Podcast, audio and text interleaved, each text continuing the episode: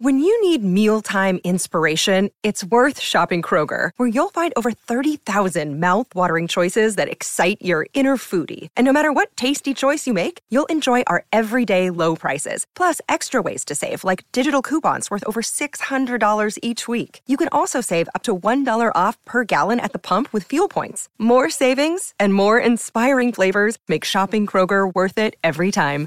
Kroger, fresh for everyone. Fuel restrictions apply. What's up, everybody? Welcome back to Point Kentucky. My name is Hunter Mitchell. I'm once again joined by my co host, Leah Edmond. She's in a different state this time, though. How are you, Leah? I'm doing fantastic. How are you? I'm good. You are officially in Arizona now, correct? I am. I've been here since Saturday morning.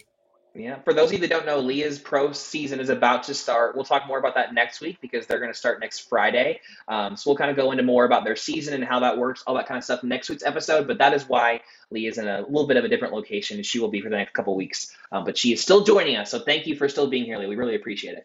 Well, we had a busy weekend this past weekend um, with, with Kentucky Volleyball. You called the game Friday. Um, well done. You, you sounded great. I listened. It was great. Well done. so we're going to go into that LSU loss or the LSU victory, excuse me, first. Um, let, us let's, let's start with the positive again. We, we keep starting with positives positive and ending with negatives, unfortunately, but we'll we'll try and hopefully change that soon. But let's talk about what you liked against LSU. What did you see from Kentucky on Friday night that gave you a lot of encouragement going forward? Well, first of all, I loved Brooklyn. She mm-hmm. played fantastic on Friday and she was fearless.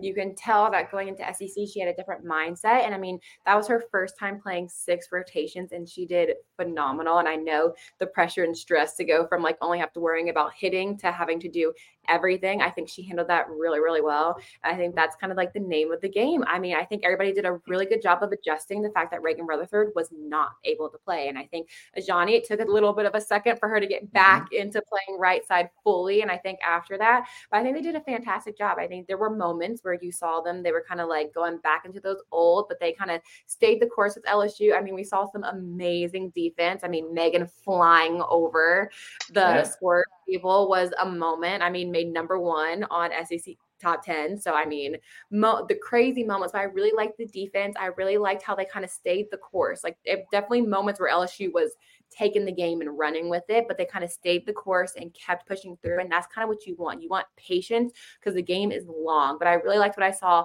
from them defensively, especially.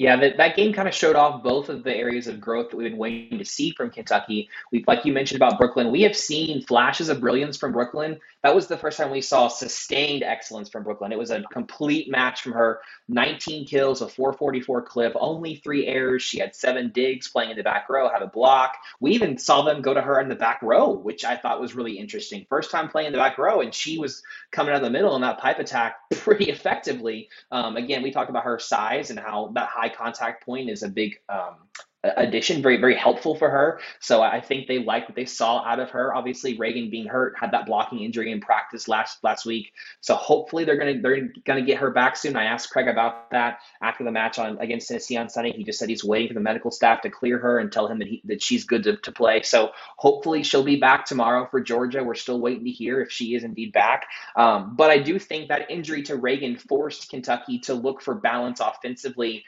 around the net. It wasn't all Reagan, which at times Kentucky can become. They're so used to how great Reagan is, how effective she is, that at times their offense becomes very predictable. This forced them to go to Brooklyn more and Megan more and Elise more and Azhani more. And you saw four players get within you know double digit kills. Jordan Williams had eight, so almost five players with double digit kills. Kentucky was really really balanced. 64 kills in a four set match is an impressive number two. Really liked what we saw from Kentucky offensively. You mentioned the defense. Jurnee Robinson for LSU is one of, if not the leading kill getter in the SEC.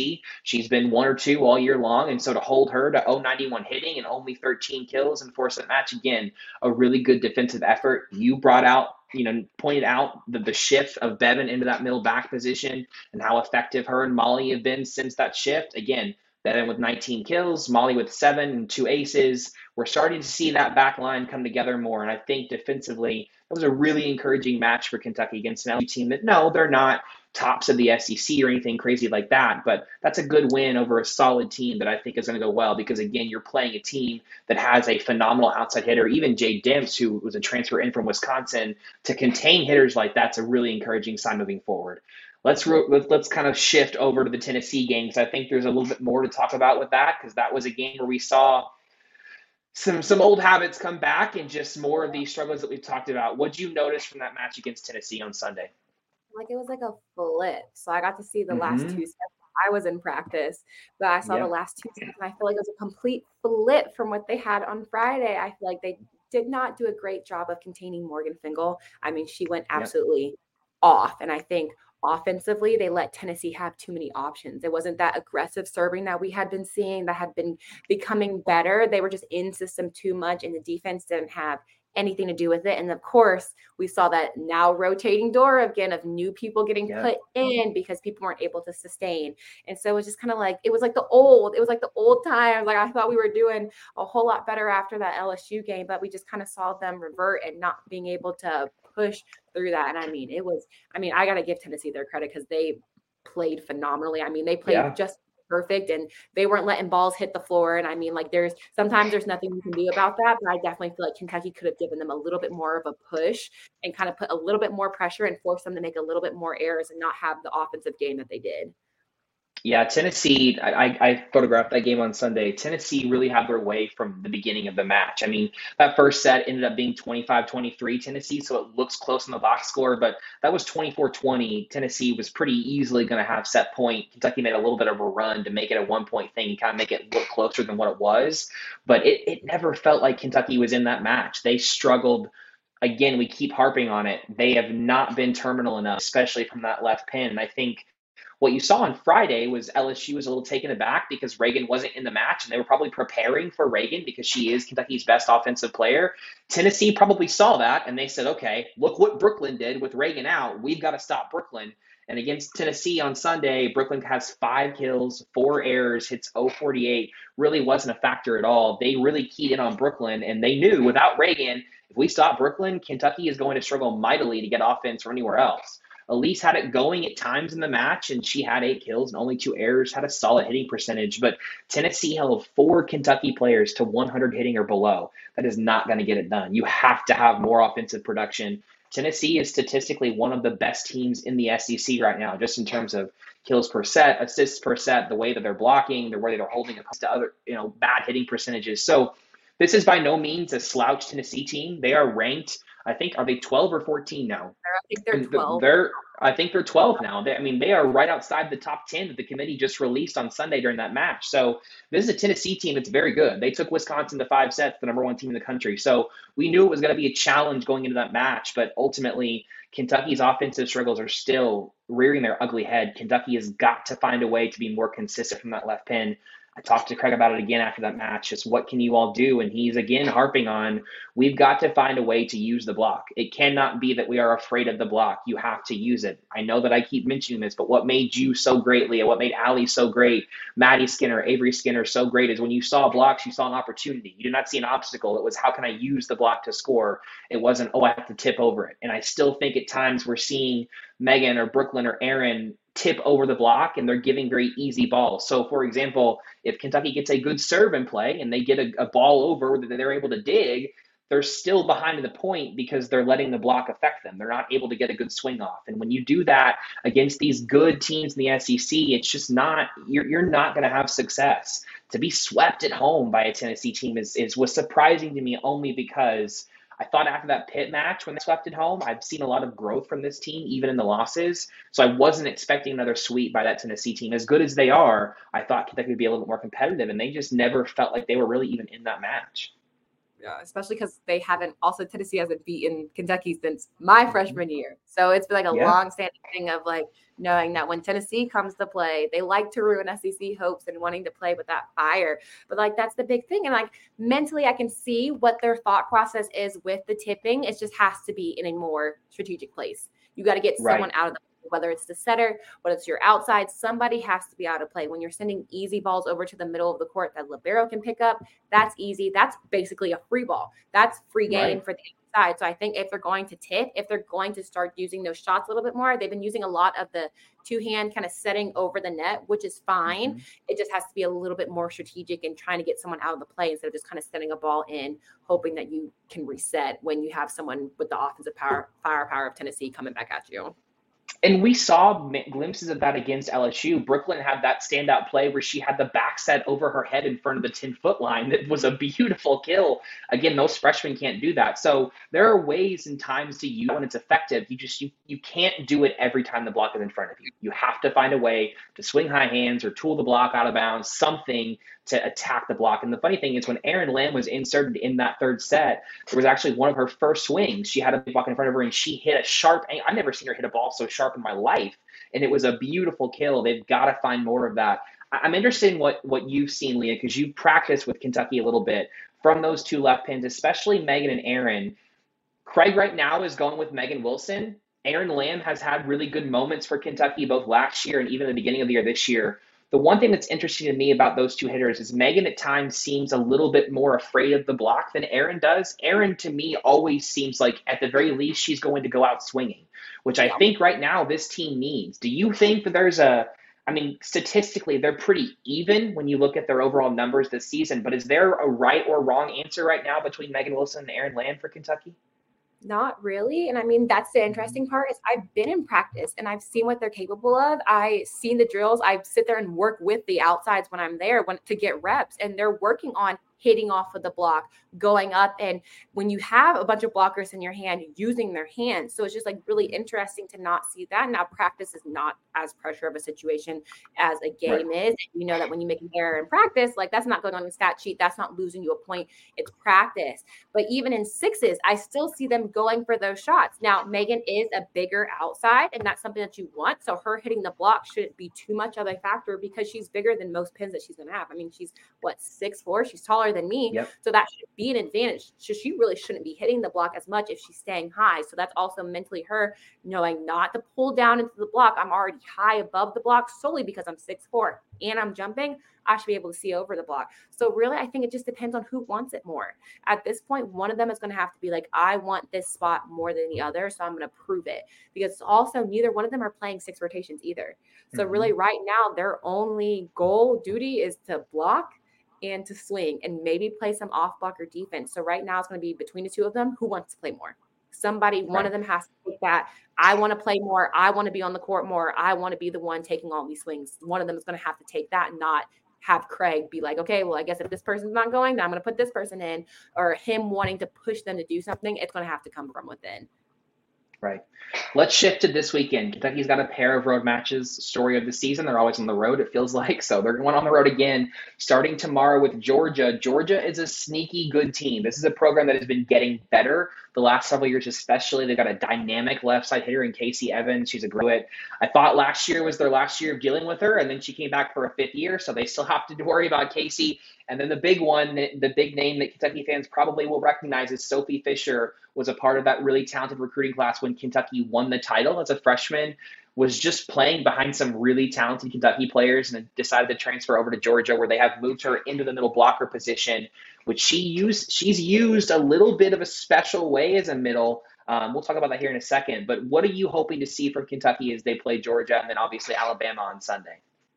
Um, some fight. I mean, Georgia has a great atmosphere. At their mm-hmm. gym, they get a lot of fans, and they are a fiery group. I mean, I got to play against Casey Evans, which is insane to say because yeah. she's been in college that long that I got to play against her, and so I very much vividly remember her. She's very fearless, and I got mm-hmm. to watch her again in Florida. And if that's how they're going to play the rest of the season, they're going to take a lot of people out not realizing yeah. it. They are really fiery. They get really excited. I mean, it was kind of like looking at like former Kentucky teams of how yeah. crazy we be, it looked exactly like how we were playing against Florida. They are fiery, they are fearless, and they're playing with no fear. And those are the scariest teams to go against because they have no fear. They do not care what happens. They're going to continue playing, and they're being really well coached. And you can see all around they're playing a really well game. So for Kentucky, you're going to have to go in and be focused, and you can't let the emotions because Georgia is an emotional team. When you have a team that's that fiery, usually they're emotional, they're up and down. So when they're high, they're really, really high. And then when they're low, they're low. So you have to be able to stay the course and be Kentucky volleyball, regardless of what's happening on the other side of the net. And I think that's going to be the biggest struggle, not even volleyball wise, is not trying to match them emotionally and what's going on on their side of the net. And I think Alabama, I mean, Right now, mm-hmm. they're not playing the greatest volleyball. They were picked to be kind of bottom of the tier for SEC, but that means absolutely nothing because Georgia was in their same spot and took a game away from me my senior year. So I'm one of those that you never underestimate anyone in the SEC because they're going to play Kentucky. And with how Kentucky's been playing, everyone's going to think they're going to have a shot to try to take a set or a game away from them. So I think they really have to come in focused and being ready to play serious and can like just a content game, just full on. This is a Georgia team that actually beat Georgia Tech earlier this year. Georgia Tech has been a team. They were number 10 at the time when Georgia beat them. They're in the top 15 still. A, a talented team. Georgia beat them in four. So this is no slouch of a Georgia team. And they, like you mentioned, they just took Florida to five sets nearly had them. That was a game, I believe it was at Florida. Yeah, it was it was at Florida when they took Georgia to five sets. So this is a Georgia team that very much is not afraid, as you mentioned. Casey Evans has been that way since she was a freshman. She always plays completely fearless. You mentioned how emotional she's the emotional leader of that team. They feed off of her energy and off of what she brings them, um, especially coming off of a five set loss where I think they they think they should have won that match they're going to be itching to try and get a ranked win over Kentucky. Kentucky is ranked 23. They are 3 and 7. That doesn't matter to Georgia. They only see Kentucky. They are treating this as if they are the number one team in the country. So they're going to be hungry for a win. We mentioned Sophie Fisher. This is kind of one of those weird things with with with volleyball. We'll, we'll get into a little, a little bit of the weeds, but there's that half rotation where your middle blocker has to serve and play defense against Florida. When Georgia, if they got the ball when Sophie Fisher was playing defense in the back row, they actually set her in the back row. I have never in my life seen a middle blocker be set in the back row. But Sophie's experience as a pin hitter. Have you in high school, in high school, I okay. played sixth rotation middle. Oh yeah. Okay. high school, I get, but in college, I have never seen a middle blocker set in the back row. Sophie has experience as a pin hitter, so it makes a little bit sense. She's also six foot five, so that high contact point helps. So that's one thing to watch out for if you're Kentucky. If Sophie Fisher is serving and Georgia gets that ball back on this on their side of the net, you have to keep an eye on Sophie. She is the leading point scorer in the SEC from a kill standpoint and a block standpoint. So she's an all around fantastic player, both offensively and defensively. You've got to track where she is at all times on the court because, like I said, Georgia is not afraid to set her in the back row, even though she's a middle. Um, we, we you you kind of hinted at Alabama again. They, they came into the SEC 10 and 1, so they have that inflated record. They hadn't really played anybody. They haven't won a set in Southeastern Conference play yet. Now, that means nothing. You mentioned Alabama seeing Kentucky, they just want to win. And Alabama could come out and play a game out of their mind and they could win that game. Like road games in the SEC are no longer this cakewalk they used to be. We are seeing conference wide how the parity in the conference specifically has just exploded. Even last night, A&M beat Florida in five at Florida. I mean, this is not, there's no game this year where you are looking at these teams and going, oh, that's an easy win for Kentucky and vice or, or someone else, regardless. We're three games into the conference season and Kentucky and Florida are not in first place because they have both lost a match already. That doesn't happen. I mean, when is the last time that we've been able to say that Kentucky or Florida had already lost a match three games into the conference season? It, it's just, it's one of those years where you've got five teams right now ranked in the top 25 in the league. It's just going to be a hard year. And if Kentucky wants to contend for that title, they're going to have to work. In games like Alabama, games like Georgia, these go a long way in determining the eventual winner of the conference. So you mentioned it. Kentucky just needs to play consistent. We, we have got to see some consistency offensively, especially we, we are not used to seeing that because they've been so good offensively the last several years, but they have got to find a way to put the ball down on the floor the first time they get the opportunity. And you cannot keep giving other teams multiple opportunities, multiple rallies, because eventually it's going to bite you. Leah, we've kind of done a, a, pretty solid preview, I think. Why don't we go ahead and transition into your ace in it? So I think we're talking about defense this week, which we saw again some improvement this past weekend, but then against Tennessee, kind of went out the window. So let's talk about defense and what we should expect from um, from from Kentucky whenever they're playing. Yeah. So last week we went over offense and talked about how like we do have plays and offensive schemes, and it's the same for defense. So when you have like, let's give example, Casey Evans for Georgia. Um, Kentucky's going to go in and have a specific defensive scheme they're going to run. So they might be either pushing her to hit more cross court. So she's going into Molly Tuozzo, who's now playing left back, or they might be pushing her to hit down the line because this might be something that she's not comfortable with. So usually there's two types of defenses that you run. Either you run a defense where you're blocking cross, and usually you'll see people hold up this to mean that they're blocking cross. And so you're funneling the ball down the line, kind of pushing that hitter to have to hit there. So you're putting her hands in places where she can't hit.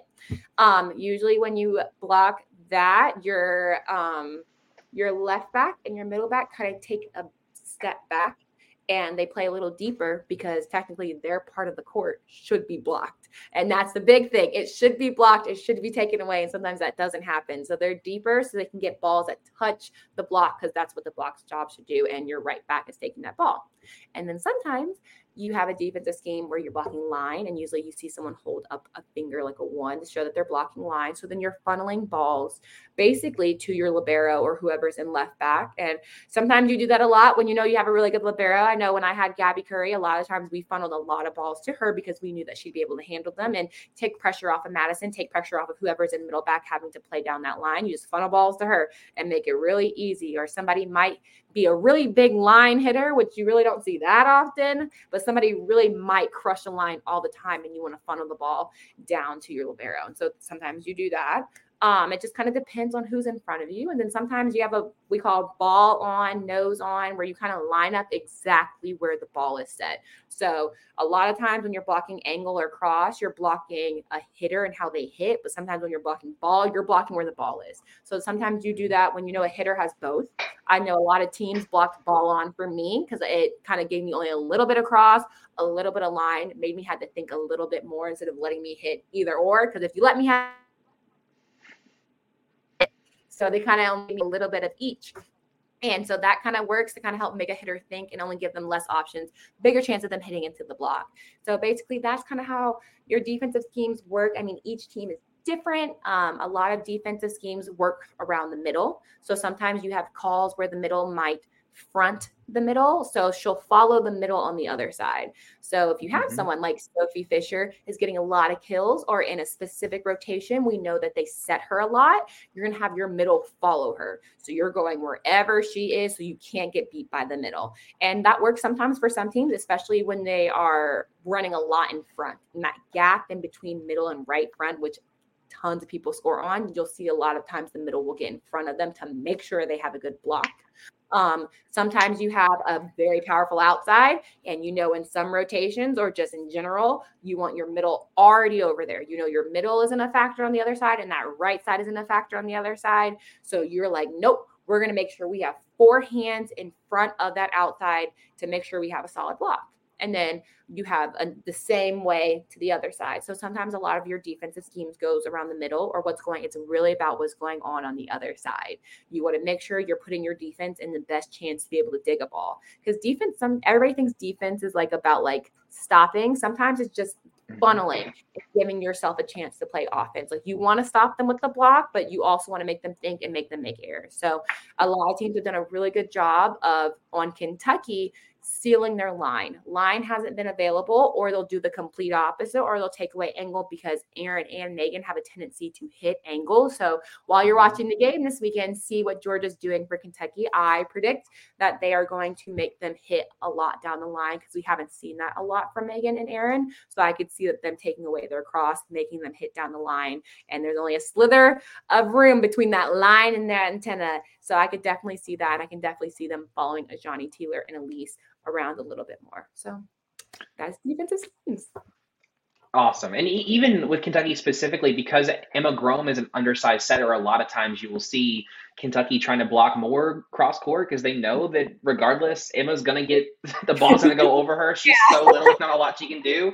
So you'll see that defender try and cover line because they just know and ultimately there's not a whole lot Emma's going to do. She occasionally gets a hold of it, but not often. And yes. you, you kind of mentioned the, the defensive plans where you just kind of go into the match saying, we're going to send two to this outside hitter it's reminiscent of that game, that championship match against Texas when Kentucky really, I don't want to say they ignored Texas's middle blockers because they didn't, but they said Logan Eggleston cannot do whatever she wants. Now, she still kind of did because she's a ridiculously talented outside hitter and, and she's going to get hers. But they very early committed to we are sending two blockers to Logan when she's in the front row. We don't really care. And obviously it worked. You won in four, so well done for that. But again, those are those little defensive schemes that make the difference. And, and that's the kind of stuff that I think um, you know, you mentioned it moving forward. Kentucky is getting better on that end of the floor. I think it's not quite as noticeable because the offensive issues have been so glaring. We haven't been able to really talk about and harp on how good defensively Kentucky has been at times.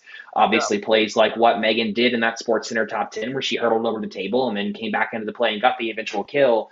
Those are big things that we just aren't able to really notice because the offense has struggled so much. You mentioned it Megan and Erin, they're going to have to learn how to hit line because teams are going to are going to block that cross court until they prove that they can be consistent with it. And we have seen several times where Kentucky gets a one-on-one block or they have a, a, a shot that you think is going to be there down the line and they hit it out of bounds. You've got to find a way to keep that ball in play and keep that defense honest the more you keep them off balance, the, the, the, quicker you're able to, you know, have success offensively. You get that you get that block off balance, and then you can have some more success.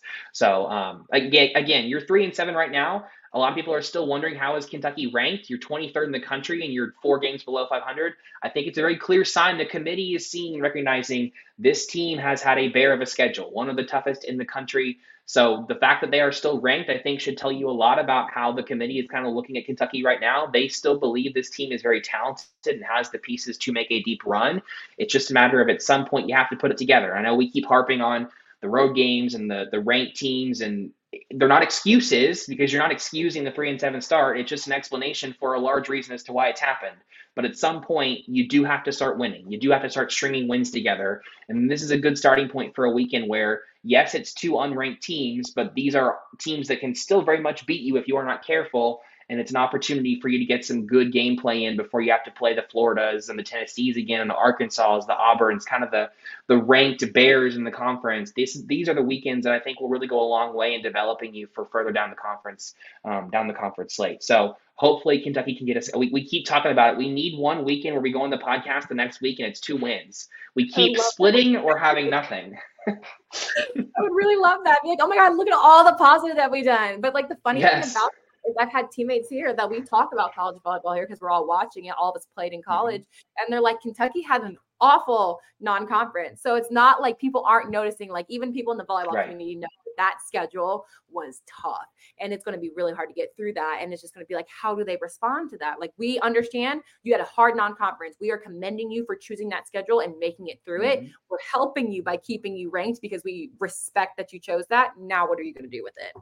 Right at some point the wins have to matter and i think we're, we're in the season now you, you've had that hard slate you face that competition you know what it's like. Now now's when you start stringing wins together and start showing all right we are a talented team. They've had some injuries too. This team it's not like they haven't been able to catch a break. I mean losing reagan when you're playing tennessee at home that's a big loss. That's your leading point scorer that you don't have now all of a sudden against a top 15 team. So that's a hard thing to deal with but it's just conference play. You got to figure it out. And i think again, Brooklyn's getting better, Molly's getting better, the defense is getting better. It's happening. It's just slow, and you don't you didn't have a, a you didn't have a schedule that was favorable to a slow a slow progression. You really needed it to be pretty pretty quick. So anyway, thank you all again for joining us. Um, Kentucky has two road matches before a road match again next Friday and then a home match next Sunday. So we'll be back on Thursday. We're going to preview or recap this weekend, preview the upcoming weekend. Leah is actually starting her pro career or pro pro pro career, her, pro, pro season, excuse me, next Friday. Already started the pro career. Her pro season next Friday. So we're going to do Ace in it.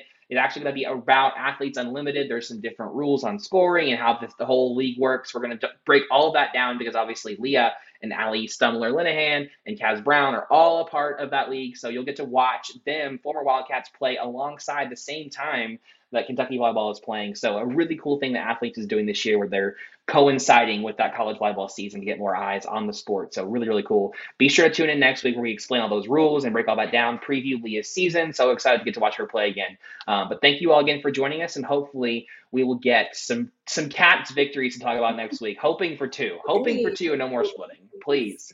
We'll love. Thanks, guys. With